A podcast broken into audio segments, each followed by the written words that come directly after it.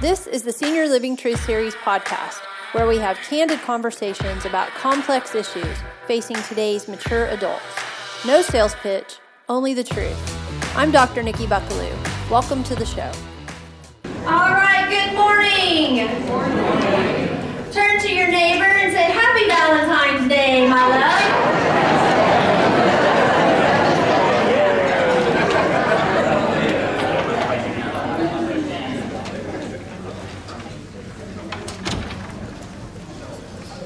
So, today is Valentine's Day, so I'm going to challenge you. If you should choose to accept the challenge, I would like for you, before you leave the building today, to give someone a hug. Oh, thank you. I got one. Doesn't have to be me, although I'm accepting hugs today as well. Um, but you know, hugs are uh, hugs are are healthy. Yeah, hugs are good. Yeah. So, um, and if somebody doesn't give you a hug, what are you responsible to do? Give them a hug. Yes. All right. Keep your hands above the waist. Keep it clean, people. We're school. A-frame. What does that mean? Oh, you don't touch except at the top. Nobody ever taught me that. I give you a full-on squeeze. All right. Back when uh, in 19, uh, let's see, mm, 1999 or so, uh, I was in a Kiwanis club for several years that met at 7 o'clock in the morning on a Thursday. And I struggled to get there on time. And they asked me if I would be the greeter. Which meant I had to be there earlier than that. And so I, uh, I took them up on the challenge because I thought that would incentivize me to get there on time, right? Well, what they didn't tell me was that part of their deal was that everybody that comes gets a hug. Now, mind you, the club was made up of about 95% men, retired mostly, and then me. So it was a lot of fun on Thursday mornings at the Kiwanis Club. Some of them lifted me up in the air and spun me around. Some of them wouldn't hug me at all because they said their wives would get upset. So it was a lot of fun. I love that group. I still am great friends with many of them. So good morning. My name is Nikki Buckaloo, and Chris had told me I had to kill a little bit of time because we had a line of people getting in. So that was your your morning uh, humor, I guess, if you will. Uh, okay, so the topic for today excuse me, truth about wills, trusts, and guardianships, right? So our sponsors in the back of the room, I want to make sure and point out that many of our sponsors, even if they're not in the business of trust, wills, and guardianships, have brought with them articles and educational pieces about the topic. So when you leave today, you feel free to just to go down the line there and pick up any pieces that make sense. Because isn't it interesting, depending on your, you know, people pick articles based on their perspective. Like our particular article is based on real estate because that's our area of expertise. So why would a will, a guardianship, or a trust have any validity to a real estate agent? Well, there's a lot of things that relate to real property, right? So ours is from that perspective. Um, somebody else's might be from the healthcare perspective. Um, so think about that as you pick up those articles. A little bit of it will be overlap, but a lot of it may be absolutely, totally something you haven't thought about. Okay? Um, so we want to appreciate our sponsors for doing this. How many of you people, uh, or people in the audience, are brand new, first time here to the Senior Living Truth Series? Raise your hand. All right, wow, a bunch. Give them a hand. Wow, a lot of new people. So, um, so thank you for being here. A couple of quick housekeeping announcements for those of you who are new. Um, I'm going to be doing a, a, panel presentation today. where I'm going to ask our panel some questions. Um, we're going to flesh out a lot of things, and then we're going to open it up for Q&A. And so write down all of the questions you have on the notepad there in front of you. And whenever we get to the Q&A part, we'll ask for hands, and we'll just kind of take several questions until we run out of time. If we run out of time before your question is, is asked and answered, you're welcome to come up. They'll hang out for a little bit after the panel, and you can come up and talk to them one-on-one. Um, also, on your chair, you have a uh, handout that Arvest provided for us today. Uh, Curtis will be on the panel. The handout is some definitions that you're going to want to take home and read. Okay, they're going to talk about a lot of this stuff today, and so they thought, and I thought it would be nice to have something to reference. Okay, what is a power of attorney? What is a trust? What is a will, etc. You also have an evaluation form on your chair, and we really appreciate you evaluating the seminar, telling us what you took away from it, and then if you want to pre-register for next month's seminar, you can circle at the bottom that you want to be uh, registered for next month, and we'll make sure to do that. Be sure if you do say you want to be registered, you fill out the bottom so we know who you are. Otherwise, you don't have to fill out the bottom if you if you don't want to. Okay? Um, it's Valentine's Day. My husband bought me roses. Oh, isn't that sweet? Yeah. Um, and so, uh, who here? Oh gosh, Chris, I got a little bit of feedback on my mic. Um, if uh, I tell you what, uh, Matt, can you grab my guy from Francis Tuttle or Chris and let them know I'm just getting a little bit of feedback and see what they can do about that for me? Um, sometimes it's my mic interacting with a uh, ear hearing aid. Interestingly enough, they communicate, right? So, so what I like to do today is I'm going to give somebody a rose today. So, who would like to nominate somebody for the rose today? Who thinks this is today? Does anybody have a birthday today? Okay, Monday. Monday doesn't count if there's somebody with one today. All right. All right, so there. Say happy birthday. All right. Give her a hand. Come on, people. And we'll probably give out a few more today too, and then the rest of them are going to go to my six-year-old granddaughter. Right? Okay. Um, I also brought one thing, one prop, and then I'm going to bring my panel and stuff. I brought a prop.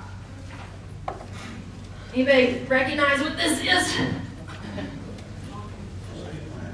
It's a trust document. It says estate planning portfolio.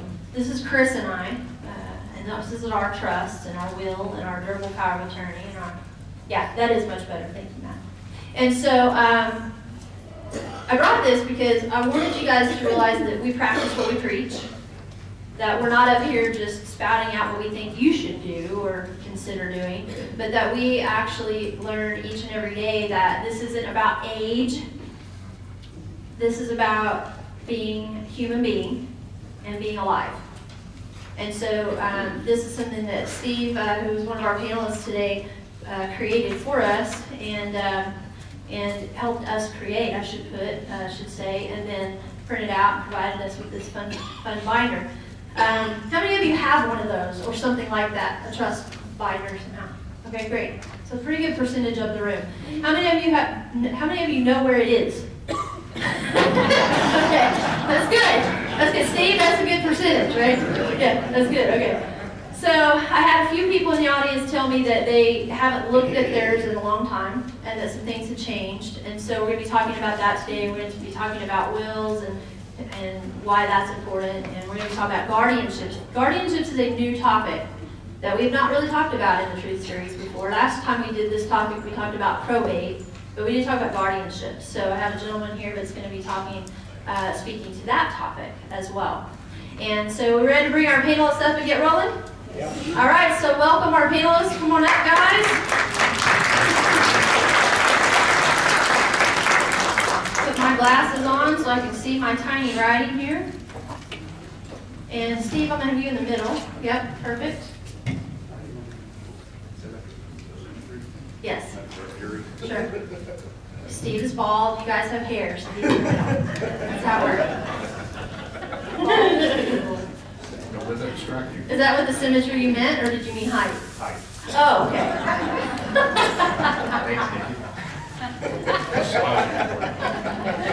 uh, you, you, will be nothing if not entertained today. I promise you. I promise you. So.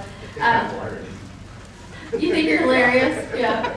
Uh, I, I will tell you, these guys uh, are some of my favorite people, and I'll tell you why. First of all, they're smart, very smart people. Um, second of all, they're very giving. And so they're giving of their time today, and you're going to get a lot of information that's free today that you would have had to pay thousands of dollars to get otherwise. Okay? And so um, I want to appreciate them for that. The other thing they are is very genuine. And at the Truth series, those of you who are new, we speak the truth. There's no sugarcoating it, there's no dancing around it. It is what it is, and we're just going to say it. Sometimes they dance, and I tell them to stop, and they have to just blurt it out. Okay? Because we're so used to having to make things palatable for people, right? When we go into meetings and things. So today you may hear people say some things just really bluntly. You may not like them. You may not want to hear them. They may be about death and dying. They may be about um, staying in control of your life, that kind of thing. So we're all in agreement that we're just going to say it like it is, right? Yeah. And, and Curtis says I might have to be reminded because sometimes when you've worked in corporate America for a long time, what happened? You learn to dance. You learn to dance, right? And when you're self-employed like I am for so long, you've never had to dance, and so you even know what that looks like. All right, ready? All right, so let's start with you, Curtis. Tell them who you are, what you do, and what your area of expertise is. Uh, my name is Curtis Kane. I'm a trust officer with Arvest Bank. We have an area we call uh, Trust and Wealth Management. So I work in administration of, of trust and estates and investment management. That's, that's close it gets. That was No, better. no, you need to be a rock star. All right, Really we'll start again. Start Uh, again. Curtis Kane with Arvest Bank. We have a trust area that we refer to as Arvest Trust and Wealth Management. Uh, I'm a trust officer there. I've done it, uh, been with Arvest going on 13 years. I've been in this industry about 25. Um, My area of expertise is, is trust administration, estate planning, investment management, um, and all things associated with that. But I've got opinions on everything. Yes. Yes, he does. All right, Steve. My name is Steve Cortez, and I have the Cortez Law Firm here in Oklahoma City. And we do estate planning, probates, um, all that good stuff. And uh, I've been doing uh, estate planning and probates probably about 15, 16 years now. And I've had my own law firm now for five years. Yeah, and so Steve, um, when you, when you say estate planning, um, give me an idea, what's the breadth of that? Like, do you also handle probates and all those kind of things too? Yeah, so when, unfortunately, uh, a lot of the people that I met with 15, 16 years ago are passing away, and so now we're doing their probates. And, uh, but the estate planning involves, and we, I'm sure we'll be getting into it, I mean, it involves several documents, not just the, the revocable trust, but pour-over wills, power of attorneys, healthcare power of attorneys, uh, advance directives, which sometimes are called uh, living wills. Uh, Yeah, it's all on this really nice, actually, I'm gonna steal this, Curtis put together. Just put your picture on it. Yeah. Yeah. Um, And, and then we do probates, uh, and we also do, uh, I guess, trust administration uh, as well for some of our smaller, smaller clients, and the bigger ones uh, Curtis handles. Awesome. All right, thank you. Good. John? My name is John Branscombe. I have a company called Guardian Angel Elder Care Services, and I am a professional guardian. Yay. John? I know, I, I, I, I know it's a long story, but I want you to give me the abbreviated version of how you became a professional guardian, because I think it's pertinent to, this isn't something you woke up one day and went, wow, I bet there's a lot of money in this. So I'm gonna be a professional guardian. Just give them the short version of how you became. Short version is, I grew up with a paranoid schizophrenic grandmother, and before I was 10 years old, my dad was appointed his mother's guardian. And so from 10 on, and I'm 65 now, I've been around guardianships. And I remember dad coming home and doing annual reports, which are required in a guardianship. Uh, He'd say, the judge said, sign checks this way, not that way. Do this this way, not that way. And I didn't realize that I was in training.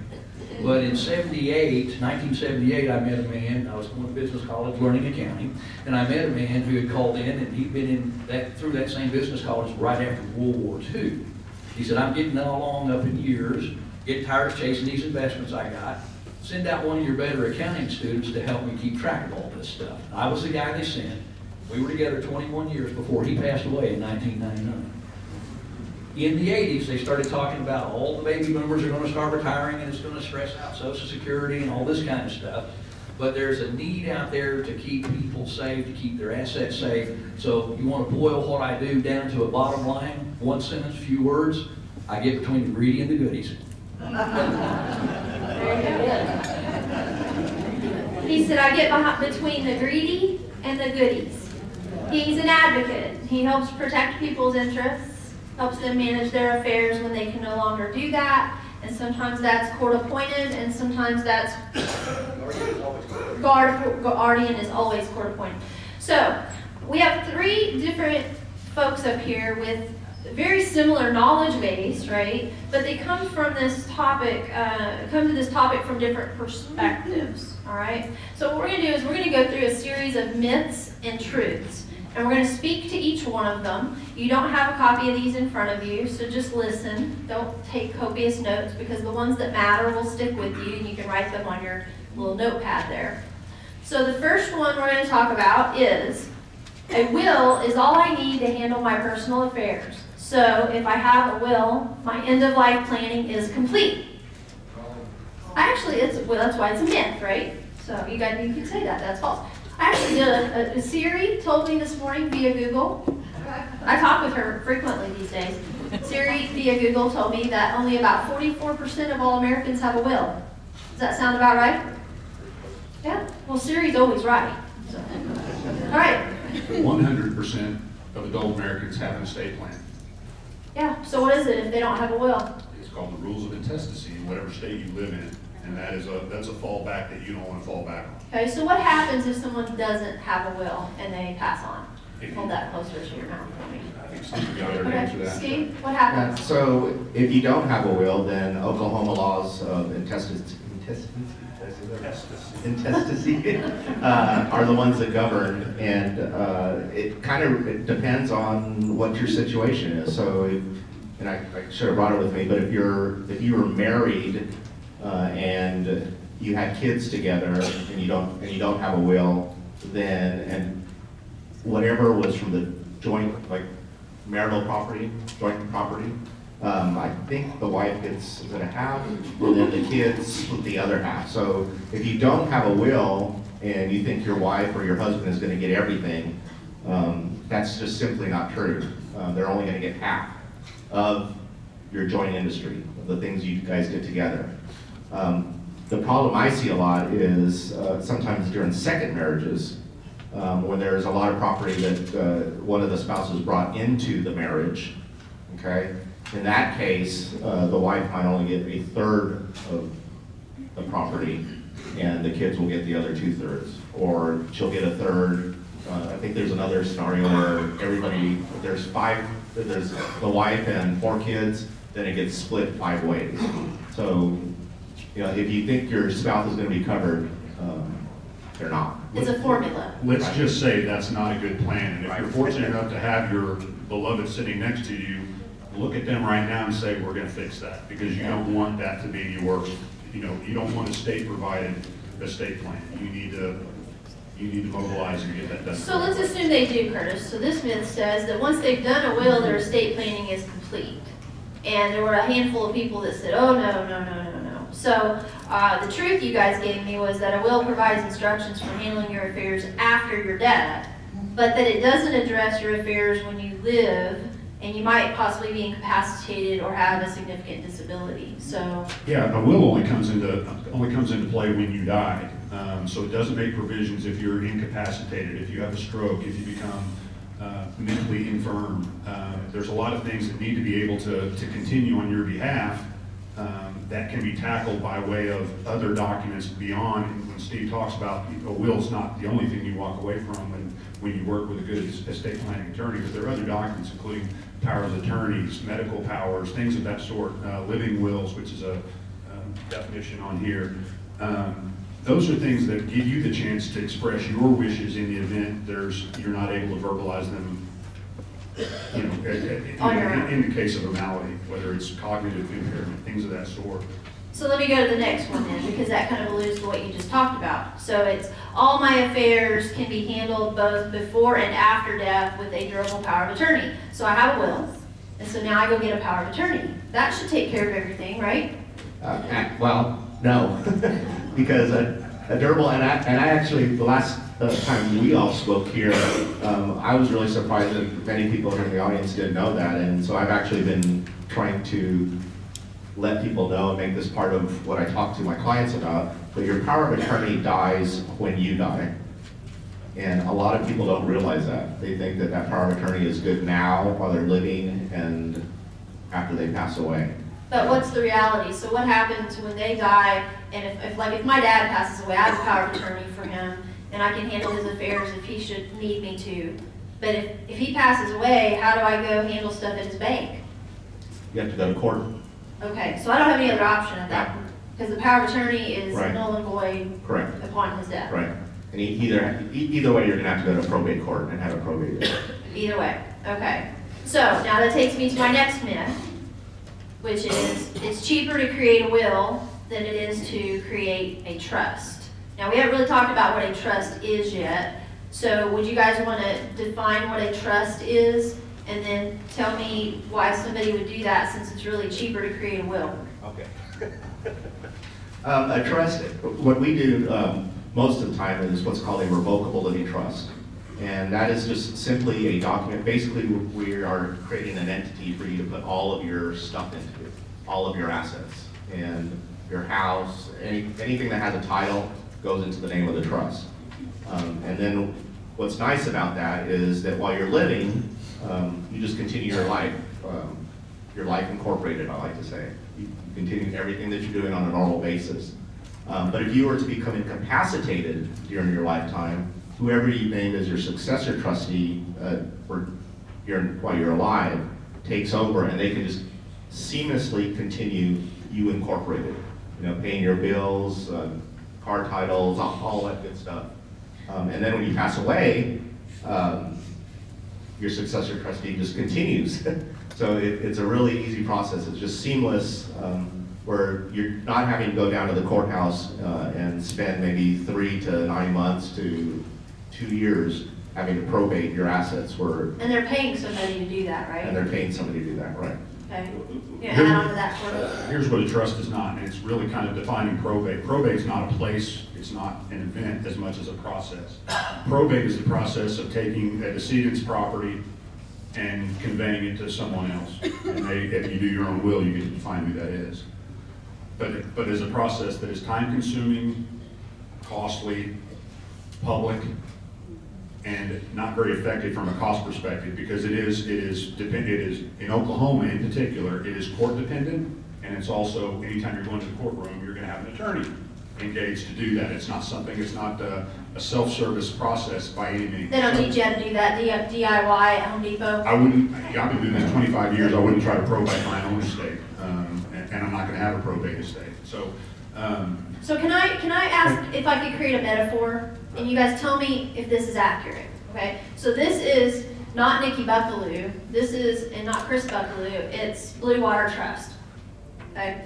And, and Steve created this entity, and we took everything we owned and had, and we decided this entity now owns it, right? Correct. And there are people, Chris and I right now, who have the ability to do everything for this entity that needs to be done. But if something should happen to one or both of us, I am entrusting my friend Beverly. And Beverly, I'm giving you my life. And you're now in charge of helping manage that because you've agreed to that in advance and it's all in the documents, right? Correct. So now I'm incapacitated, my memory is gone, or I'm physically unable to do it. She has everything she needs, right? Yes. the legal document's are already there. And, and again, that process of transferring ownership for the decedent to the, to the beneficiary, to the recipient, has already been half accomplished. They've already conveyed it out of their personal probate estate, and it's already into an entity. In, in, in my training, a trust is also identified as a taxpayer. Um, So you've created a new taxpayer, much like you Yeah. would with an LLC. So we file taxes on this. you choose to, and I, we don't Right, that's- the that's But you, you created a new entity that is a taxpayer, much like I'm a taxpayer, Steve's a taxpayer, John's a taxpayer, you're all taxpayers. You created the entity who now owns that property. So it never, that doesn't go to probate, because you don't have a probate asset anymore. So it's a, it is a, it is a, it is a tool for, for avoiding probate in a state like Oklahoma. Can I give an example? So about uh, 14 years ago, uh, I did an estate plan for a couple, and we did one of those binders for them. Um, and I, I didn't see them for a while, and then one day the wife called and said, can I come into the office? And she came in, this was probably about five years later, and the husband had developed Alzheimer's and was at the stage where he could no longer take care of himself at all. Um, But because they had done the trust, um, she was able to continue with their life. Um, He had, he'd been the one who always paid their bills, done everything. Um, And because they had a trust, the power of attorneys, the healthcare power of attorneys, all those documents, she was able to continue their life as far as the business side of it. Um, Now, she definitely did not have it easy. I mean, she had to take care of a husband now who had Alzheimer's. Um, But she didn't have to worry about the business side of everything. She just was able to continuously, seamlessly, I use that word a lot, seamlessly, Run the household. run the household uh, and their life. Okay, so, uh, since we talked about money, just briefly, um, what is in Oklahoma a typical probate gonna run? Sure, so um, there, I, I call them summary probates and regular probates. Um, A summary probate is actually defined by law for an estate that's under two hundred thousand dollars. Uh, What's nice about a summary probate, and I'm gonna answer the question, Okay. but um, what's nice about a summary probate is I can usually get them done in about fifty-one days. Um, The law states forty-five days, in reality, it's usually probably closer to sixty or seventy days. Um, But I, I'm always trying to beat my record. And uh, so I've got, I've got one done in fifty-one days before, which I felt pretty good about. Um, Now, for summary probate, we're seeing uh, our legal fees, uh, the court costs, everything like that, usually are about 3,800 to five thousand dollars right now, is what a summary probate costs. Uh, A regular probate is for when you have assets over two hundred thousand dollars. Those start at a minimum of five thousand dollars and can go through the roof, um, depending on whether the heirs are gonna be fighting or, or they Wonder what agree. Prince's probate ended up being, Prince, the, the musician, you know, when he passed away, he didn't have a will, Yeah. Estate, Yeah, we'll let you know, because that one's That been was- wound up for decades. Yeah. decades. Yeah. So, so someone could pay five thousand up to any, I mean, there's an infinite amount of number if something is contested, right? Yeah, I mean, a, a good example that, and we just finally finished it last year at the beginning of, of 2018. Uh, we had a probate that, I think it lasted five years. Um, we were actually not even the ones that started it. Uh, we were, um, representing one of the heirs. And when I finally got involved in the case, they had already, with legal fees and, and money disappearing and different stuff, they were down to about hundred and sixty thousand dollars. Um, by the time the judge hit his gavel, um, beginning last year, like around January or February, um, I think there was three heirs, and I think they each got about four thousand dollars. um, Because of all the legal fees. I mean, they, they paid us more than, well, there's three law firms involved. So, Okay, so Steve, so everybody's in awe of that. So uh, Curtis pointed out to me, you know, we're talking about the cost, the administrative cost of probate. Can you tell me what it would cost to draft a will versus what it would cost to draft a trust? Sure. Um, So if all you want is just a will, nothing else, uh, we charge around five hundred dollars for just a will, for nothing else. Um, I don't like doing just a will for people, uh, because, because we do this, we see the, the need for the incapacity, so I actually have them, uh, I've started having my clients sign a waiver that they just want a will, and that they're refusing the incapacity part of it, um, because I just feel that it's so important. Um, And I don't, honestly, it's kind of me covering. Right. I don't want to coming back on me when their relatives are like, well, why didn't you have them sign this? Uh, They didn't want to, or did it say that? Right. So, um, so yeah, just a regular will is, uh, nothing else, five hundred dollars.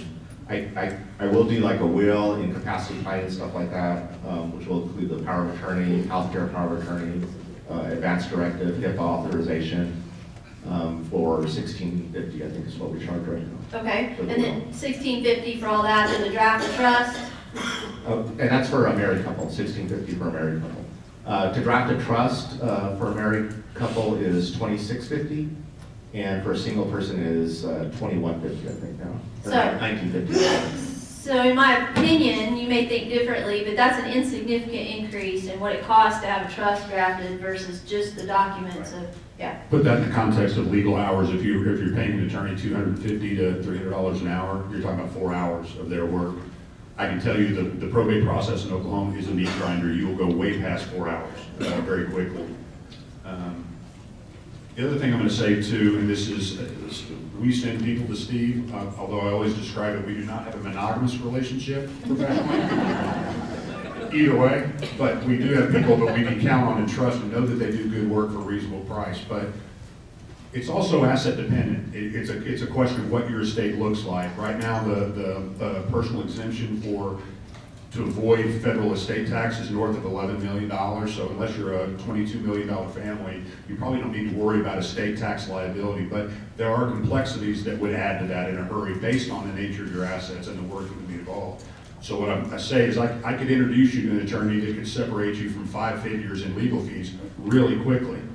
But most people don't need that, but some people do. So if you are one of those people with a complex, asset-driven uh, estate, don't turn away from a good attorney who says, I can't do it for twenty-six hundred dollars, because that may be Steve, that may be somebody else. You've got to, you've got to understand the complexity, but don't be afraid to ask. Say, why, you know, why is that going to be as costly as you say it's going to be? And they ought to be able to justify that for you. Yeah, and thank you for pointing that out, because, and I, sh- I should have uh, qualified that. That's for the estates that are under that eleven million dollar mark. Yeah, mine, mine was on the lower side of the cost, just so you're. Okay. Thank you. Everybody here over Yeah. twenty-two million. Jump in I there. have an example, if you will. Yeah. Of the difference between having a trust and a probate. She could you use your mic and give that example. All right. My own mother passed away on September 1st of 2014. In over 40 years of doing guardianships, hers is the first and only takeover, if you will, of a trust as successor trustee. Back in 1990, we could sign the paper. I'd even forgotten about it. And here's how it worked. She died on a Monday because that's Labor Day. Tuesday, we called in the obituary to the newspaper and it showed up on Wednesday's edition. I took the picture of her in that obituary into the Educators Credit Union. She'd been an educator all her life. I took that in there and said, this was my mom. Death certificates are still three weeks away, at least. But she has passed. Well, let us look it up. Oh yeah, you're right here in the computer. She took care of all that back in 1990. You don't need me to sign anything? No. I can write checks right now because I got two bills I need to go pay. Yes. And I was off and running. As opposed to hiring an attorney, filing a petition with the court, going into, you know, get it, uh, the will admitted at uh, probate, and then start that process, which could run several years. It was all done through trust in advance. Through a living trust. Yeah. It's, it's, it's such a more seamless process, and we did not want our kids or our family to have to deal with that, so that's why we went ahead and did what we did, okay? I'm gonna go to the next one, we're gonna cover a lot of details about what we just talked about here. But the next one is, uh, it is probate is required after death, so we kind of just alluded to that, like if you have a trust, you kind of avoid probate. But there was a truth that was added that if assets are placed in a trust and deeded and titled correctly, probate may not be necessary. So what do you mean by that? Like, I think you just said if we have a trust, we don't need to do a probate. Are there exceptions to that? I guess the biggest exception would be you forget to put something into the trust. So they call that what? Funding the Funding trust, the right? trust, What does that mean when someone doesn't fund a trust, Steve? So, if, so, well, first, funding the trust is making sure, what we call funding, is transferring everything that has a title into the name of the trust. Okay? That's called funding, which, so that could be bank accounts, uh, financial accounts, uh, Cars, cars, Real uh, estate, boats, uh, boat motors, uh, real estate, minerals? mineral rights, um, all, anything that has a title, uh, you want it in the name of the trust. And we actually also, as part of the, the trust process, have a form that transfers all of your personal items as well into the trust. So your clothes, your furniture, um, what do you say, lawnmowers? Cats, everything, dogs. Cats, dogs. Well, and, and cats, that brings up actually, uh, we've actually started, we've actually. I knew that would bring something up. Yeah, we've actually started doing pet trusts. Um, and people laugh, but you love your dog, don't you? or you love your cat, don't you want to take care of them? Um, and so we've actually been doing those, and and I'm getting off on a tangent, so stop me if you. If I need to Okay, I'm stopping you. Okay. but come ask me about that. Okay, but those of you who are interested in a dog or cat trust, Steve will be here afterwards. Okay, we're gonna keep going, because here, the point of that myth versus truth was, if you have a trust, it doesn't really do you much good unless the stuff you have is in the trust, right?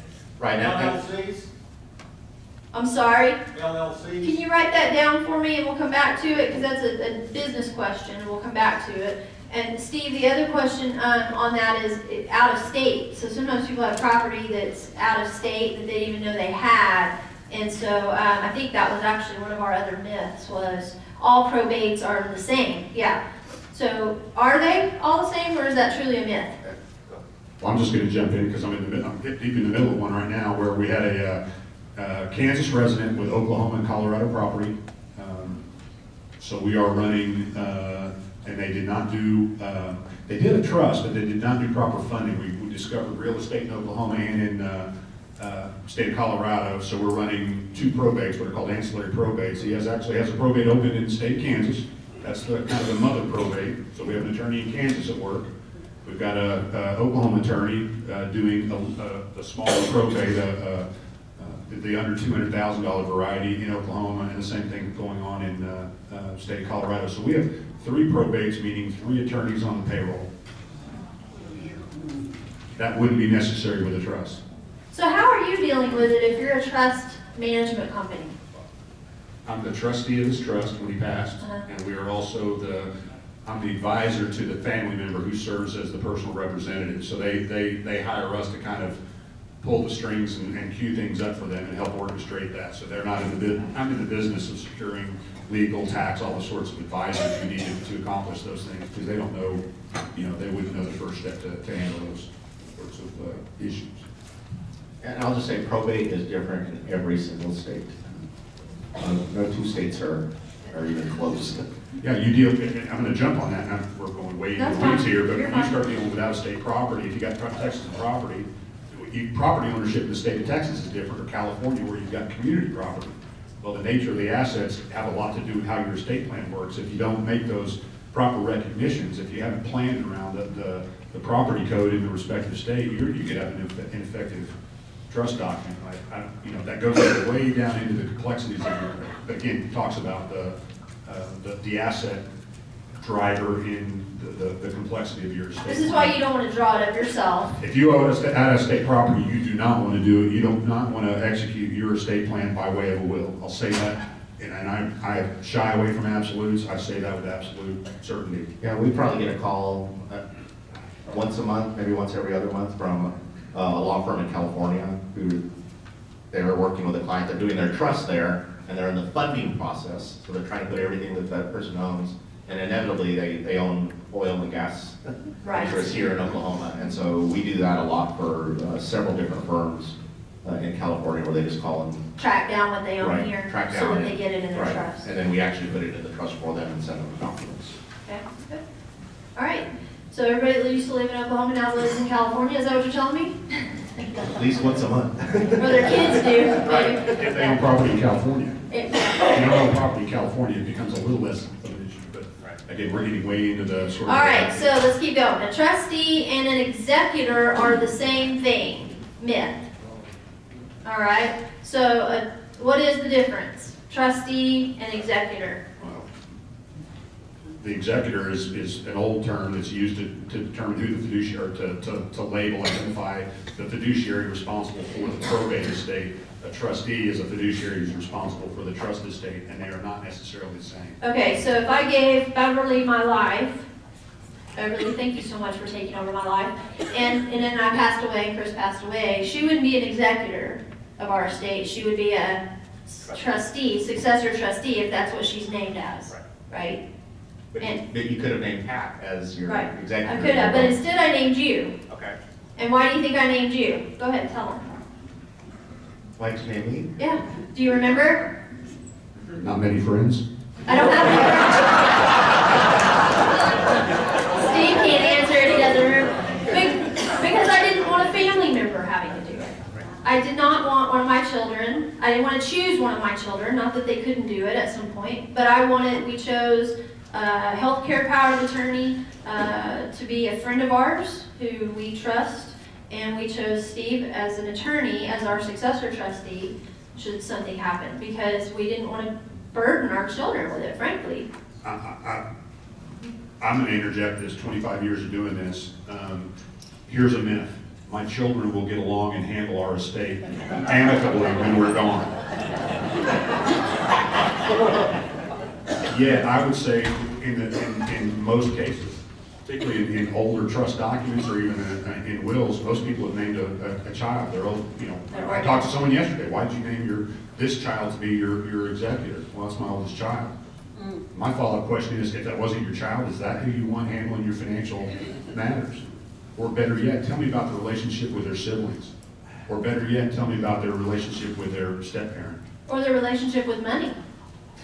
Or, or how long have they been on parole? What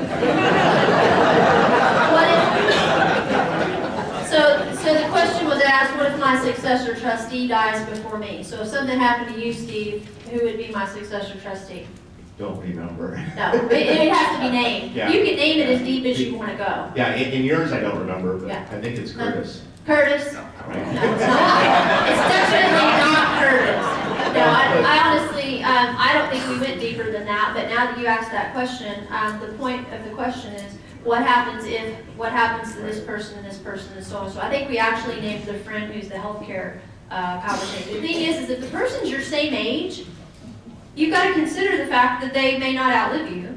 And if the person is your same age, you may consider the fact that they may become infirm, right? There are things that can happen there, so you need to have some layers in there, right?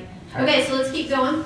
Uh, Just real quick, thing? yeah. I just want to say, I, I always recommend to people that if, um, if they, if they insist on having a family member or a best friend as their succession trustee, that the person after that is a corporate trustee of some sort, like Curtis, um, or somebody that will, that- an entity that can take over. Right, so if Curtis no longer works at Arvest, there'll be somebody in that department who is assigned and tasked with that as a corporate trustee. Correct. Right. Thank you for that.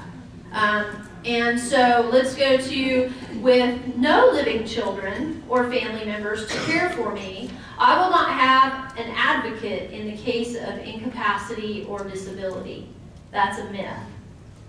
So the truth is, there are professionals who train, are trained as advocates. Some may oversee financial affairs, others may oversee personal affairs, some can and will do both.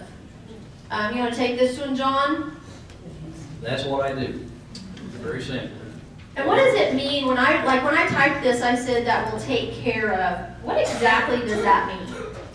I use the chief cook and bottle washer analogy. Whatever it is legally, whatever it is financially, uh, when I'm a guardian, I, I have to advocate for that person. And I actually work for them, but I also work for the court because a judge appointed me. And every decision that I make, I look in my mind's eye and see that judge's face. Is he smiling or is he frowning? Because I have to answer to him. And so when you say, um, so in, in your case, let's say court-appointed guardian, um, for someone who has no children or family members for that purpose, or maybe they're not suited for that purpose, how does that happen? I mean, what are the circumstances that go into you being on the scene, if you will? A lot of times, the children have grown up, they've established their own careers, maybe they're on opposite coasts. Sometimes it's a black sheep of the family kind of thing, where I don't want any of them taking care of my business.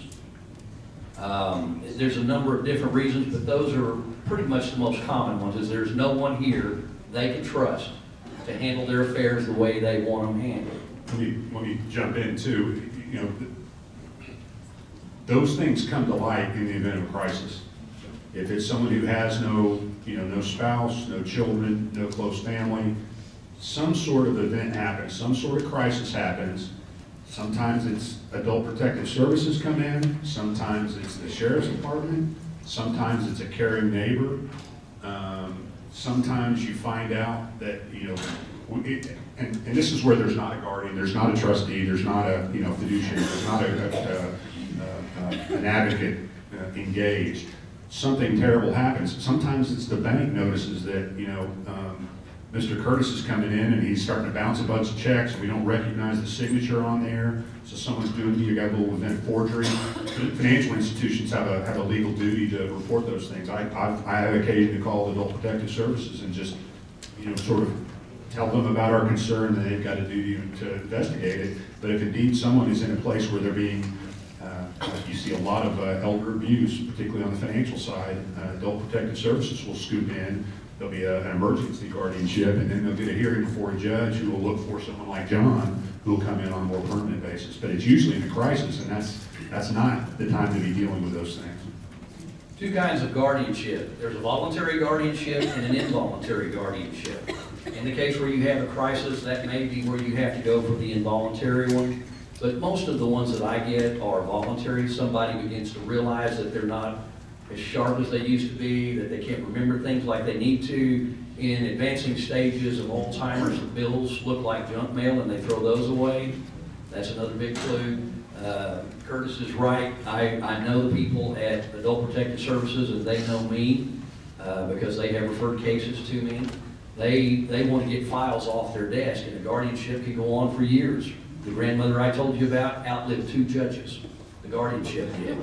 I went to the retirement of the third and I told him, you don't understand how glad I am to be here. He said, what are you talking about? And I said, the first two are in uh, Highland Cemetery. You're retiring. This is a celebration. And He just left. But we got to be pretty good friends through the whole thing because, you know, he knew I was doing the guardianship correctly. How, how are you paid? I think this is a good question to ask. So as a guardian, how are you compensated for that service?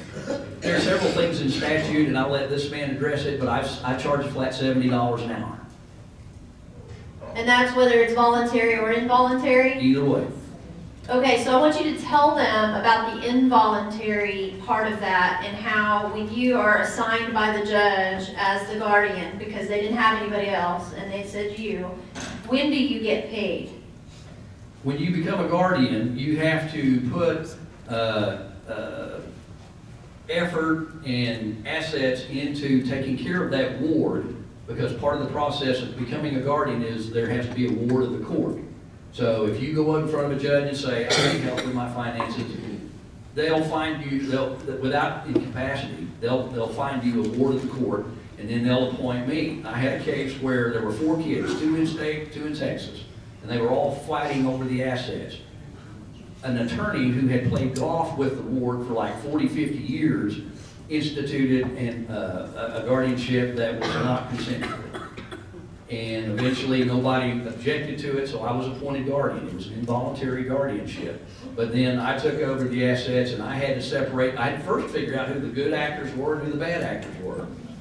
And then that kind of makes things easier to handle because you stop listening to the bad actors because they're trying to get you, they were distributing the estate while Don. dad was still alive. Don, Yes, wrap it up. How do you get paid? seventy dollars an hour. But you don't get paid until when? You gotta, you gotta go a year to turn in an annual report and then you apply for reimbursement or payment at that time. That's what I wanted y'all to hear. He's gonna do this job for a year without compensation until he then, a year later, submits for compensation. You guys get that? This isn't something that people go into because they're gonna get rich. And this is a heart thing. I need you guys to hear this.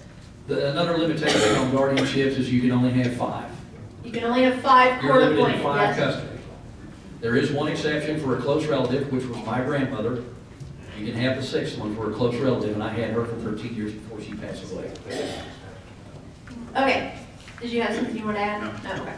All right, so thank you, John, I'm sorry to cut you off, but we're running short on time. Okay, so the next one is, uh, we just talked about this, but I'm gonna read the myth. I don't have any living children, so I won't need to worry about anyone trying to tell me how to live my life or run my household. But if your house looks like that, and you go inside and it looks worse, and you're not taking care of yourself, bathing, eating, getting the care you need, etc. And you mentioned being a reporter, a mandatory reporter to Adult Protective Services. Oklahoma says that we are all mandatory reporters. Every human being is considered a mandatory reporter, meaning for children, vulnerable adults, and elderly, if you think someone is being abused, uh, exploited, or may do harm to themselves or others, uh, then you are required to report that to Department of Human Services. And so you've got to imagine all of us come across these people, and whatever field you're in, you have a neighbor that's living like that. And if that person is reported, Adult Protective Services is our friend. They really are. And they will go in and assess the situation and help them get what they need by assigning a guardian, by assigning, I mean, they called us to help people clear out their house and get the house sold so that they can relocate them someplace safe. I mean, there's, that is a good thing. A lot of people, oh, don't call Adult Protective Services. But I'm here to tell you, short of another option, that is the best option, okay? Um, myth, only certain people can be appointed by the court as a guardian over others. So you guys might think everybody out there who's a guardian is like John. Can anybody apply to be a guardian or just people like John? You cannot be a convicted felon. That's the only criteria? That's right, as far as I know.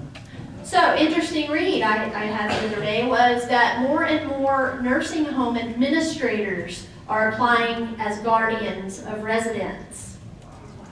Do you think there's a conflict of interest there at all?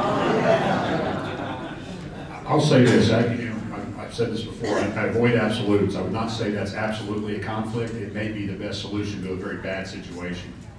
But it's not, right? I mean, you, you definitely want someone who's going to be a step away, not going to have the, you know, not going to have any skin in the game other than making sure that they're looking out for your best interest. But if you're there and you're lying in a bed and you have, you're incapacitated for whatever reason, and they, they need to get paid.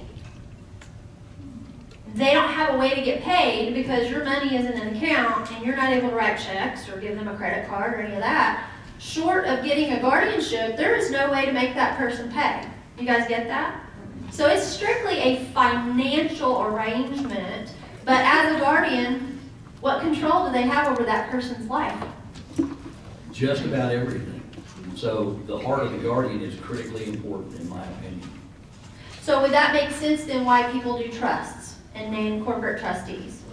Or any trustee? Yes, and I'll also add to that, though, you can do a guardianship that splits the guardianship of the person from the guardianship of the fin- financial guardian, guardian of the estate. Right, so that brings me to this myth, and it applies to everybody, not just special needs, but um, Janet, one of your colleagues, pointed out to me that she said the myth is a successor trustee. So in the event that you have a special needs child and you name a successor trustee to take care of your special needs adult child after your passing, she said the myth is that the trustee can help the special needs child with everything.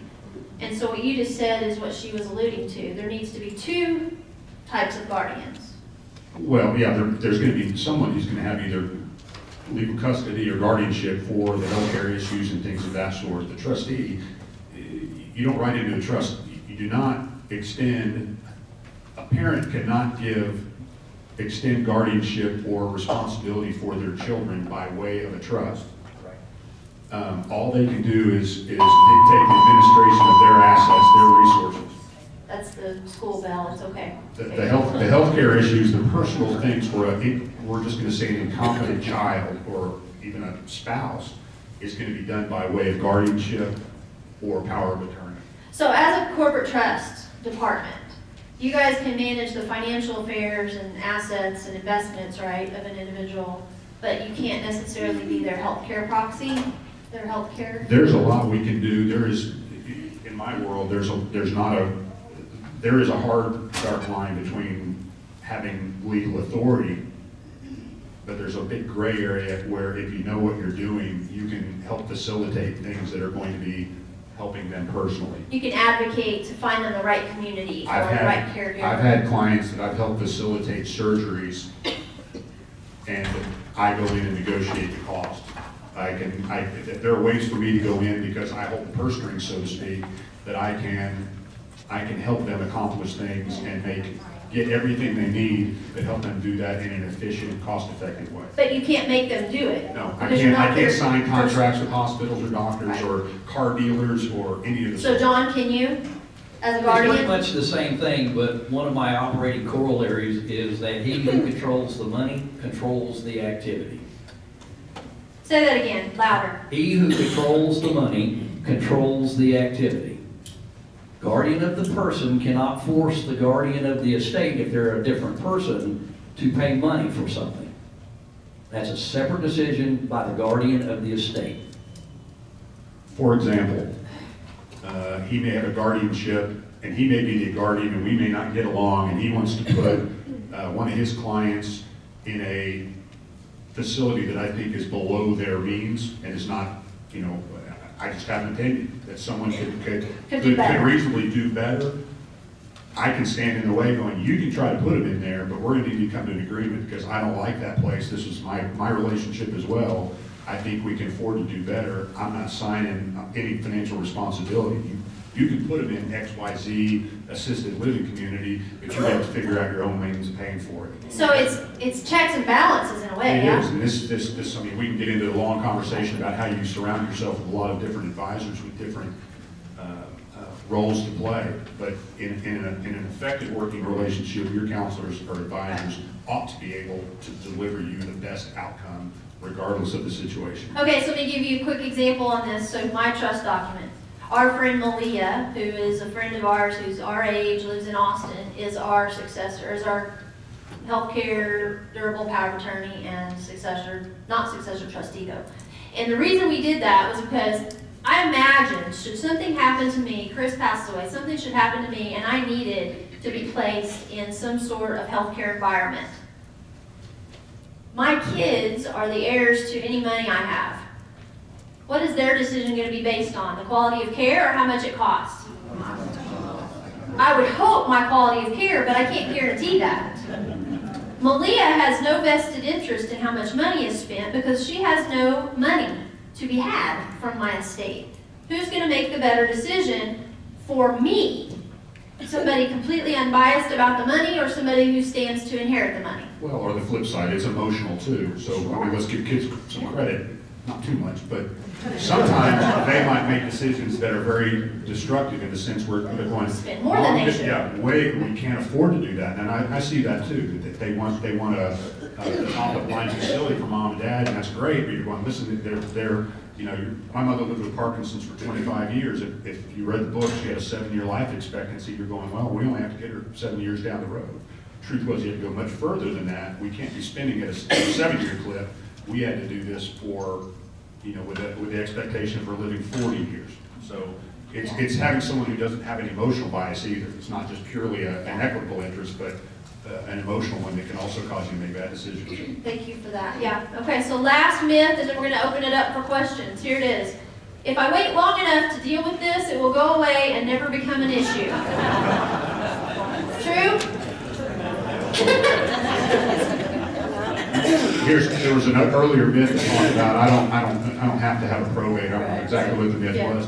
You don't have to probate any of the assets, you know, if, if Junior's living on the family farm and you die, he can keep on farming. And then when he dies, his kids can keep on farming. But eventually, someone's gonna have to be able to convey title, and it's gonna be a train wreck trying to clean up a bunch of probates that didn't happen forty-five years ago and trying to get, I mean, you're, you're opening that can of worms, and I've seen those. I've seen more than my fair share of those. That's a train wreck. An expensive one. Yeah, and people are not gonna be, you know, delivering flowers to your grave, they're gonna deliver something far more foul than that. We're, we're doing two right now for a husband and wife, that one died in ninety-two, the other died, I think, in 94, 95. But the only reason we're doing it is because we're having to clean up title, Yeah. So property being sold. property, yeah. So as a real estate agent, that's one of my worst nightmares. We send the, the request to the title company for the abstract to be brought up to date, and they kick us back a report that says, oh, we have these glaring problems. Transfers were not done, et cetera, et cetera, et cetera. This person's really ready to buy this house, they want to write the check, and now we've prolonged and prolonged and prolonged to clean up the, the title before we can actually make the transfer. So it's a, it's a total nightmare for lots of people, not just, now, by the way, you're dead, so you don't care. And that's what some people will tell me. Some people will say, I'm gonna be dead, I don't care. Well, that's up to you. That's up to you. Okay. All right. Uh, that was it for me. So let's open it up for questions. I'm gonna take the question, I'm gonna repeat the question, I'm gonna pass it off to these guys, and then, uh, and then I'll try to get everybody. Okay, so I saw Patrick, and then I saw Bill. Yeah. How often should you have your trust document reviewed? And what are the pros and cons of having different lawyers. Okay, good. Two-part question. How often should you have a trust document that you already have created reviewed? And then what are the pros and cons of using the same attorney versus a different attorney for that purpose? I like to recommend that people have their trust reviewed every three to five years. I think is a good. But anytime there's a life change in your life, uh, you have a new grandchild born, a new kid in your life, I mean, Divorce? divorced, you get married, um, one of your, a beneficiary dies, one of your heirs gets married, I mean, any life change, you need to come back and look at your trust. I, I agree with the three to five, and the life events we're dealing more with is loss of a spouse, loss of a child, special needs child, that, you know, someone, you know, the- some of the mental health issues we're dealing with now don't manifest in childhood, they might manifest in adulthood.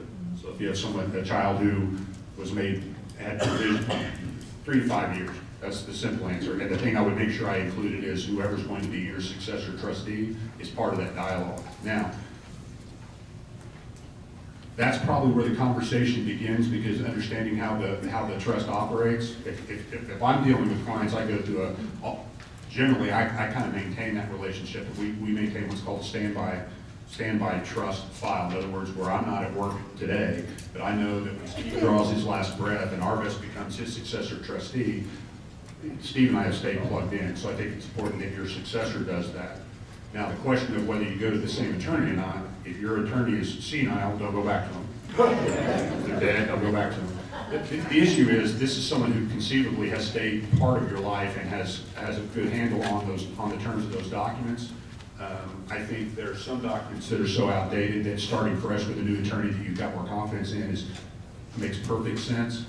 Um, And those documents can all be withdrawn, so you yeah, kind of you- it's start called, fresh. it's- yeah, you, you may start from scratch, you don't change the name of your document, you, you, you would start with a full new, a whole new document.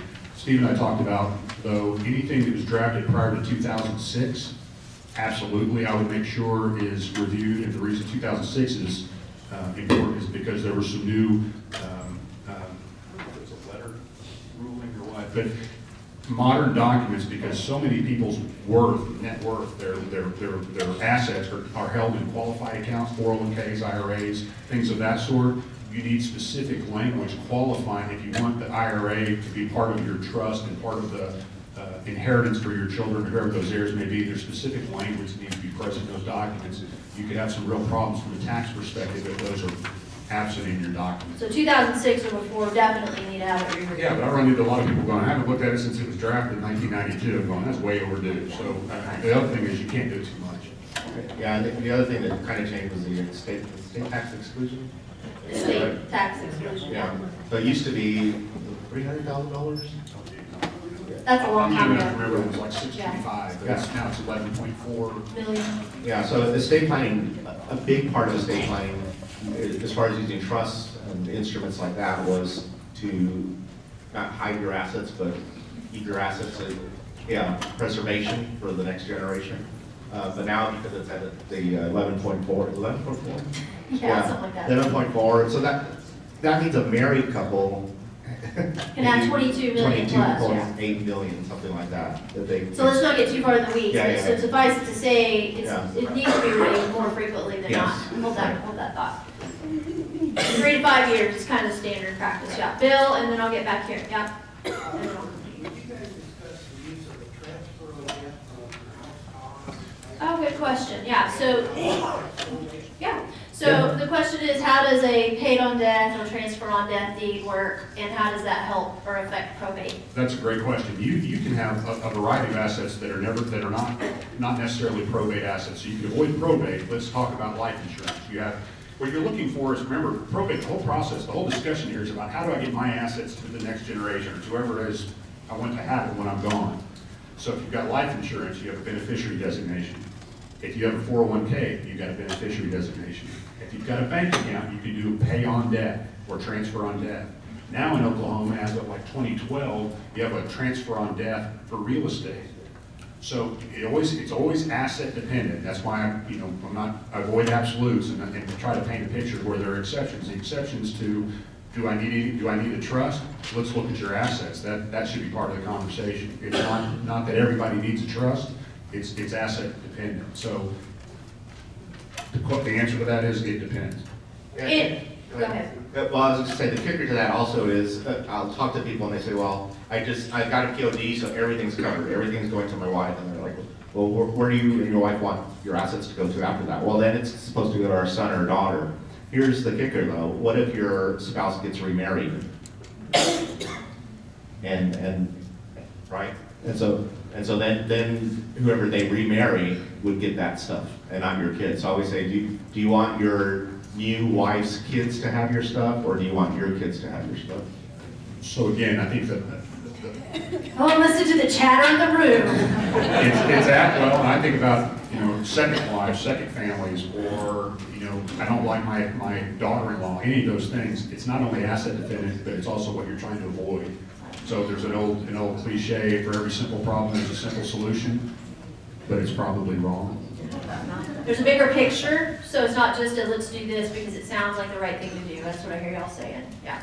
Uh, yes, In terms of uh, selecting an attorney to prepare the trust, what consideration should you give to either picking up a sole practitioner or an attorney with a firm where there's multiple attorneys doing it? Oh, good question. So when choosing an attorney to do these types of, types of things, particularly a trust, what consideration do you give to hiring an agent, uh, an agent, that's my lingo, a- an attorney who's a sole practitioner versus someone who's with a firm with multiple agents? I can tell you, my, my fil- my filter, when I'm, when, when clients come to me and say, who should I use? I use a medical analogy. I'm not gonna go to an ear, nose, and throat guy for an ankle problem. So I'm gonna look for someone who, who de- devotes a good portion of their business to the estate planning, because it is a change, ever-changing business, profession, And it's a area of niche. law. It's It a is- it niche. is- Yeah. Now, complexity becomes a problem, nature of assets. I, I generally, if, if I have someone who's in a business where I think there is a high risk of uh, litigation related to their business, I'm probably gonna wanna deal with a firm that's gonna have a litigation department. So, big firm, small firm, I'm really not too concerned. I wanna know the guy sitting next to me that I'm sending my client to, so I know that they get well, well cared for. And then, you know, I don't want them going to a guy who's now in the twilight of his career when my client may be forty-five years old either. Because I, even, I don't want people, I have plenty of people look at me and go, Curtis, how much longer are you gonna be working? Which, A, terrifies me, but B, I gotta think about the next generation. So I introduce them to my assistant and my, my, so you gotta make that decision based on your circumstance. But there are an awful lot of, of single, single attorney, you know, I call them sole proprietor attorneys that, that I love, because when I pick up the phone, because I've gotta get something done, you know, Steve answers my call or gets back to me quickly. I had this conversation literally this morning on my way here. A family member said, so are you going to XYZ attorney to, rec- you recommending them to your stepdad for his trust? And I said, no, I'm not. I said, I'm recommending someone else. It's Steve. And she said, why? I said, because when I call, I can talk to Steve. When we call that firm, I get some flunky that I don't know who passes me around to four different people and I'm not going there for them to charge me twice or three times, by the way, what Steve charges me, and I get Steve. Now, that may not always be true. He may grow, and I may end up talking to an assistant or a paralegal or something like that. But I, the trust and the, and the faith that I have that when I sit down with Steve, he actually deals with people, and I, and this is a commercial for you, by the way, I, and unsolicited. But here's the deal, whether it's Steve or someone else, you need to sit in front of that person and feel like they get you.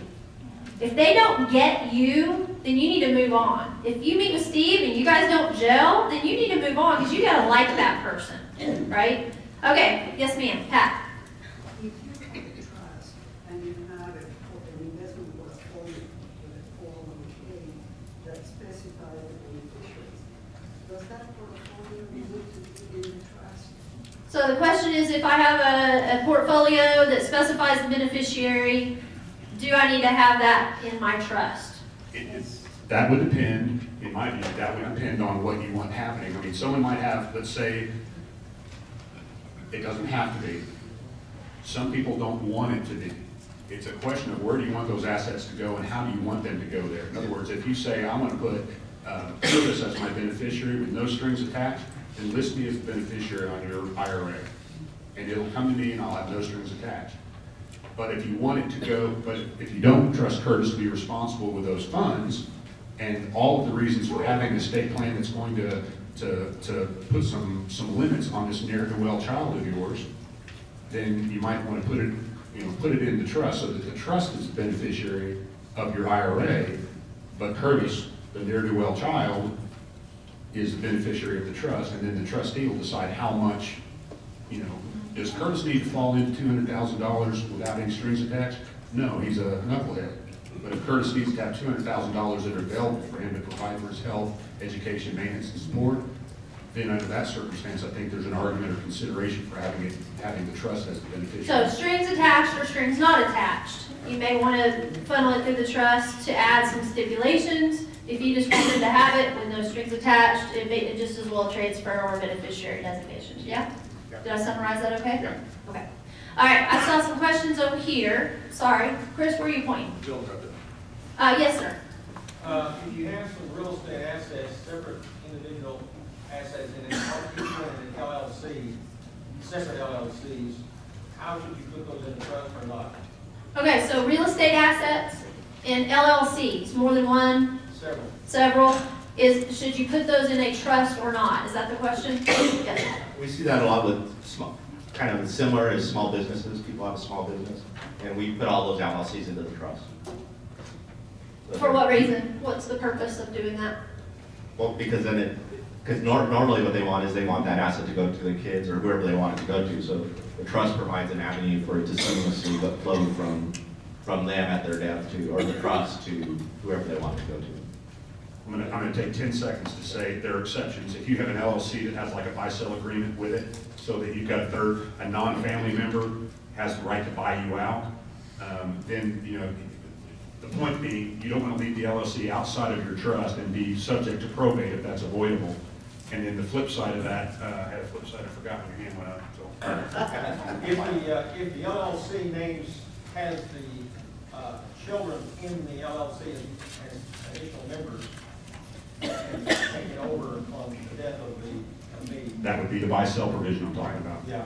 So it's kind of the same question that Pat asked, though. It depends. But, but who are they buying, who are they buying out? Are they buying out you individually, or are they buying out your trust? Because if you're the owner of your membership shares, John Smith, well, then they're writing their check for that buy-sell to John Smith. And John Smith, those assets are gonna be subject to probate, the cash consideration for your LLC buy. Okay, so I'm gonna stop for a second, because this is a very specific, talk and that's really not gonna address the majority of folks, but it's Okay. valid, so I'm glad you brought it up. And here's the point I wanna make, is that if anybody has small businesses, or LLCs, or a, a significant variation of assets, they need to be meeting with one of these guys about those questions. I think it's a beautiful question. I saw a lady back here in red. Yes, ma'am. Uh, how do you determine the salary of the trustee? How does one determine the salary of a trustee? Good question. I've seen documents that dictate what the salary is. The problem is if it's not enough to satisfy the trustee, they won't accept the appointment. Now, corporate fiduciaries charge a- a- basically a- an ongoing commission based on the assets under management. Say that again louder. The- the- A corporate trustee will charge a fee that's based on a percentage of the assets under management. On a million dollar, if you, you have a million dollar trust estate in this market, Oklahoma City, greater metro area, including Tulsa, let's say state of Oklahoma, you're probably in the order of about one and a quarter percent of assets under management. So Is that an annual number? and it's an annual figure. That sounds, if you put, if you quantify that on a million dollars, that's about twelve thousand five hundred dollars. Sounds like a huge sum of money to some people. But look, if you're a mutual fund owner, look at those same assets and find out what your internal cost is on your mutual fund, because it's probably higher than that. So don't be, don't, don't have sticker shock. Now, an individual trustee generally is gonna be, gonna be asked to sort of have a similar fee structure, but they can say whatever they want to say. And if they say, I want five percent of assets under management, you either pay it or you find another trustee. But the compensation should be driven by assets under management, not so much by time. And what that does is it puts the trustee on the same side of the table you are. My goal as a, as an asset manager, as your trustee, is to grow that million dollars into a million one, to a million two. Try to grow the, the, the, the size of that estate and, and, and, and not spend more money than is necessary. And that's really kind of the difference between a corporate trustee and a personal trustee, like we might would have, Some right? personal trustees won't charge anything, but I've, I've, you know. I've But they're not gonna help me grow my assets. Well, what they'll have to do is they'll. you Have to have- invest them. They still are responsible for having them managed. They might turn right back around and go buy that, that mutual fund that's charging you two percent.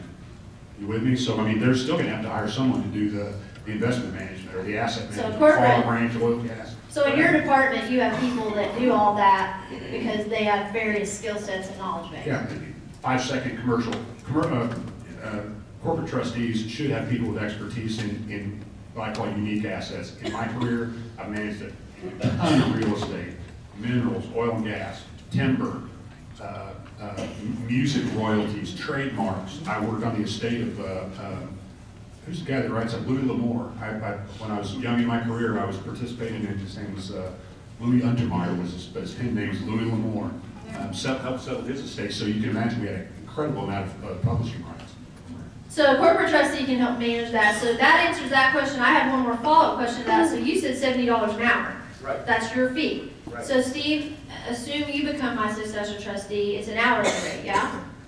Yes, Right? yes, Right? two hundred and eighty dollars an hour. Okay, thank you.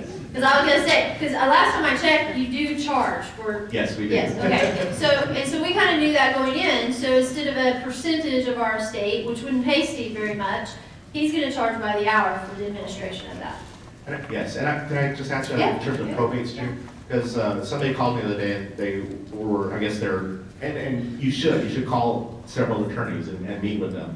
Uh, But they're needing help with a probate, and one of the attorneys they had met with was maybe ten percent of the total estate is, is probate. Ten percent? Ten percent. That's more than a real estate agent. Yeah, which I thought was, so. Y'all just thought I was expensive. Because she was shocked that we charged two hundred and eighty dollars an hour, and I was like, but we'll probably get it done for, and the assets were well over three hundred thousand dollars. So, you know, that would, off the top would have been thirty thousand dollars Wow. for his fee. And we'll probably get it done for, like I said, between five and eight thousand dollars. Okay. Shop I saw a around. hand back here, and then I'll come up here. Okay, yes. If you have a collectible, how would you identify that in a trust? And in our trust, we have a, the recommended. Did you say collectible? And so give me an idea what you mean by collectible, like a material object? a Coins or a car or whatever, right? Okay, so if, if someone has a collectible item, um, is it recommended that that be named in the trust, or does that become a part of their will, which is a part of the trust? I would that? put it into the trust and we just do an assignment. Uh, It, it's a simple assignment. It's personal property, so you can, you can name, you, you, in the course of your, what I see in documents, I don't draft them, I don't- that's what he does. In, the in the context of the document, you will see an assignment of all personal property. The thing you run into though is there's collectibles and then there's old worn out furniture. So if you want them to be treated differently, you need to designate my fine art, my, you know, if you're a numismatic person, if you've got hot ones that are highly collectible. I have a client who, we are his standby trustee, he collects vintage motorcycles and cars. Well, I can go make, a- I can go make a market for those things, but if there are things I need to know about them, I need to know the, the, the, he can give me some guidance on those sorts of things, but the answer, his answer is, is correct, and and generally, that's, that's how that's accomplished. Good question. Okay, yes, I, I told somebody right here, and then I'll get you, yes. I have a trust that, the company that, uh, wrote the trust comes annually and reviews it. Is it, but how can I trust anyway? Because I've had that trust, I four other people, and every one of them has a different opinion about that trust. Wow, that's a great question. So he said, um, he had a company do a trust, and every year they come and they, they review the trust with him, and he's had four other people look at it, and he's had four different other opinions. His question is, how do I know who to trust? This, this, I, I, I would turn to Steve, I said, I love the term, someone's got an opinion. Uh, Everybody in here has an opinion, right? Like the nose is on our face. When you say I've had it reviewed, my first question is, who reviewed it? An attorney? Yes, An estate planning attorney? well, I don't know what it is. Okay, let's move on. Uh, it was my, my golfing partner. It was an attorney that I met at a meeting like this. Okay, and then four other people, or were those four other people attorneys that reviewed it? Well, a couple of them, I believe. A couple of them I believe were, so here's the thing. My answer is, I, don't- and I'm not, this is not a pitch, because I don't make a dime doing that, Kristen will attest to the fact. I, I have a stack of trust that over the current year I'll review for people, we do it for nothing. I'm not an attorney, I'm not a CPA. I have no skin in the game other than to review it for you and go, here's what it says to me, because a trust is an operating manual. It tells me how to start the lawnmower, how to push it, how to turn it off, how to maintain it, keep it running, and make it last. So my job for the last 25 years is taking that operating manual and making it work. Sometimes it miss, it doesn't have the instructions saying, here's where the gas goes. I'm an analogy guy. So my, my experience in doing this for 25 years is that I know when it lacks the information I need. I hope I find that out before I go to work using that, before I put that thing to work, before. Before you need the lawnmower. Before Bill dies, before I, before I need to mow the lawn. So I'm putting myself, if, if you've named a corporate trustee, if you've named my bank, absolutely get us to take a look at it. If you've named BOK, Heritage Trust, BancFirst, any of those trust departments, get them to look at it. Well, let me ask this question. Not, you don't have to say who, but is the trustee of your trust, after you pass, is it a family member? Do they understand it? Have they even seen it? Does anybody understand? No, that's my question. Do they understand it? Because what, what I just heard you say is an operating manual. Yeah, and here's what I'll tell you, we do this with bank customers all the time, and I do it for non-bank customers. And forgive me, this is an overt offer, but I do this for anybody. And if I get too backed up, I've got other people that will do it as well. We'll look at that document, and I'm not looking to insert my bank or myself into any situation. If I say, I'm not gonna go out there and go, here's a problem, let's fix it, and, and oh, by the way, you'll have to hire me to do it. There'll be no invoice at the end of the road. We'll just give you an objective look at it, and, and part of that's having dialogue, disclosure. We've got to understand you a little bit, what you're trying to accomplish. I, I use this analogy, if you're here and you're trying to get here, does this document get you there? If it does, I go, thumbs up, works great. I'll ask those challenging questions like, name your child to be your trustee, why? And is that the best solution? Yeah. But at the end of the day, my job is to give advice, your job will always be to decide what to do with it. Right. Steve, We're need to move on. Yeah, and just real quick, in, in that kind of situation, when people call, can you just, I, I just need you to look at this, can you just tell me what, what this is? Um, what I wanna do first is I wanna meet with you, because I, I want to actually know what you're wanting to accomplish. And once I know what you're wanting to accomplish, then we can look at the document, like he said, and does it get you from here to there? But- You know, guys, it's, it, here's the issue I hear, and I'm just gonna paraphrase this. Many of us want an opinion, but we don't tell the person that we're asking the opinion of what kind of opinion we're looking for. People ask me to come to their house all the time and say, tell me what my house is worth. Well, what, for what purpose? Are you insuring it? Are you trying to Uh, give it to a kid? Are you trying to sell it to a family member? Or what are you trying to do with this house? I can't tell you how much it's worth unless you tell me what the point is. If you're trying to sell it, that's a different question. So I know that sounds ambiguous, but if you go to an attorney or you hand somebody your trust document and say, give me your opinion, and they don't ask you a few questions about your purpose, they're probably not the person who should be reviewing it. They're probably just a know-it-all who wants to give you an opinion because they can. Dan, you had a question? corporate trustee, you're using a corporate entity as your successor trustee and your durable power of attorney, same company. The durable is only good when you're alive. When someone's dead, then the successor trustee is the same company. Is that just a seamless transfer? So repeat the, so repeat the question. If someone assigns a corporate trustee as their successor trustee, and they're also their power of attorney, so the power of attorney dies when you die, is that a seamless transition for that person to become the trustee? Yes. It depends on what the document says, right? I will tell you, the corporate trustees will shy away from having the, the POA designation because it comes with a lot of liability, particularly if it's a general power of attorney, and we would be responsible for your personal matters, including health care. Because It's durable. Well, durable I is everything. understand that, but you can check the box that says they're gonna make my, they, they'll be able to make healthcare decisions for me as well. Not the life or death sort of things, but, um, what, in my practice, what I generally do is my clients will come in and they will remain their trustee, you know, with, with the, the maker, the person who accumulated the wealth, or the, the, the trustor. They will hire me to be, be their financial advisor and I will manage their assets, financial assets on an advisory agency basis, and then they will delegate other things to me. Bill Pay will be responsible for paying the bill. That's what makes it really seamless, because I'm already paying their utilities, I'm already paying their insurance. When they get tired of doing it, they just say, you do it. I'm going to, you know, an aisle cruise, I'm not gonna be around for a while, keep, keep, keep things going. All right, last question, yes. Uh, Okay, second to the last question. Chris is gonna make me take that one, yes. If particular assets are covered by beneficiaries or joint ownership, do those have to go to probate or is it a seamless progression? What, Are they all what in Oklahoma? assets? Yes, If your assets are in Oklahoma and they have a bishop beneficiary assignment, or they have a joint ownership. or they have joint ownership, joint checking. Like a joint checking account, do they have to be probated in Have to Oklahoma? be probated or do I, you know, No, I mean, like, you said a checking account? yeah. Yeah, Yeah, then it would just go to whoever the other joint. okay. Well, what about, uh, other investments that you may have that are under, other? Under management, No, not under management, but in some other people's names. Now, Joint I already investment. can't do, But, Well, it, it goes back to like what we said. I, I, I mean, joint ownership.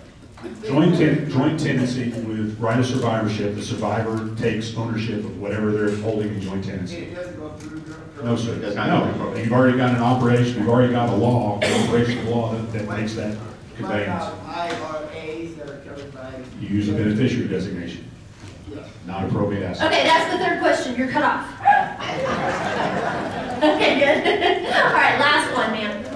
Yes, You mentioned um, IRA, SEP accounts in the trust. What's your position on specific retirement trusts? I don't understand the question, can you repeat it? Excuse me. Reminding me that we talked a little bit about uh, retirement accounts in a trust. What's my position on a retirement trust? Not a term I'm real familiar with, and it's, but, but it may be that we're just using different words for the same things. A trust that has the, the the requisite language for the treatment gives guidance to the tru- successor trustee how to manage an IRA or other, they're called qualified accounts, qualified funds. It, it has to give you, it has to provide that language in order for it to be managed in a tax-effective way. Real simply, if you've got a trust that's beneficiary of an IRA and the trust does not give you guidance to do what we call the stretch of the IRA, then you're gonna pay taxes currently when it inherits that, when that trust inherits the IRA. Not a great idea because you're, you're gonna pay the highest marginal tax rate in many cases. Otherwise, we can stretch out the tax liability over the life expectancy of that beneficiary. So my opinion is, I don't have an opinion because I don't know your circumstance, but there's, there's the difference in why that becomes important. That's also why you should meet with somebody and discuss all the pieces to the It's puzzle. all, it's Yeah. situationally driven. Okay, so does, how many of you got some really great answers to your questions today? Give them a hand, yeah? Um, I learned some things, I don't know about you, and I have lots of other questions. So on your evaluation form, there's a place that you can write down something you learned today. We'd love to know what you took away that was most, uh, you know, on top of your mind, and questions you still have. I, I have one, I'm gonna do another overt uh, promotion, but that's for what John does. John is not strictly a, a court-appointed guardian, he also serves as trustee. I have occasion to send people to him because in a corporate setting, we do have minimums. We have, the trust have to be of a sufficient size for us to be able to cost justify that. So when I talk to people and I say, I look at your situation, I'm not looking for a place to insert myself. I'm looking at opportunities to help you solve a dilemma or fill a role that needs to be filled. John serves as a fiduciary, as, which is what a guardian is Not as just a well. guardian. He's not strictly a guardian. Yeah. So people who have more modest estates, simple estates, where we can't justify it from a corporate perspective, I have no hesitation whatsoever to call John up and go, hey, I need you to talk to this, this attorney or this family member. So I just want to make sure that's clear. I kind of dominated the, the, the trust side of the conversation. Okay, so, um, in the document, uh, it's in the document, now you guys got me saying document. In the evaluation towards the bottom, there's a little place you can put a check mark that says, I would like a consultation or a phone call from so-and-so about. If you want us to follow up with you and put you in touch with one of these guys, you can write that in. Our assistant Naomi will make that connection for you. If you prefer to reach out to them directly, all their contact information is over there on that far table, on that wall. As you go out, you'll want to pick up materials from all the sponsors. Don't miss that table back in that corner. Did you guys have a good day? All right, happy Valentine's Day. You can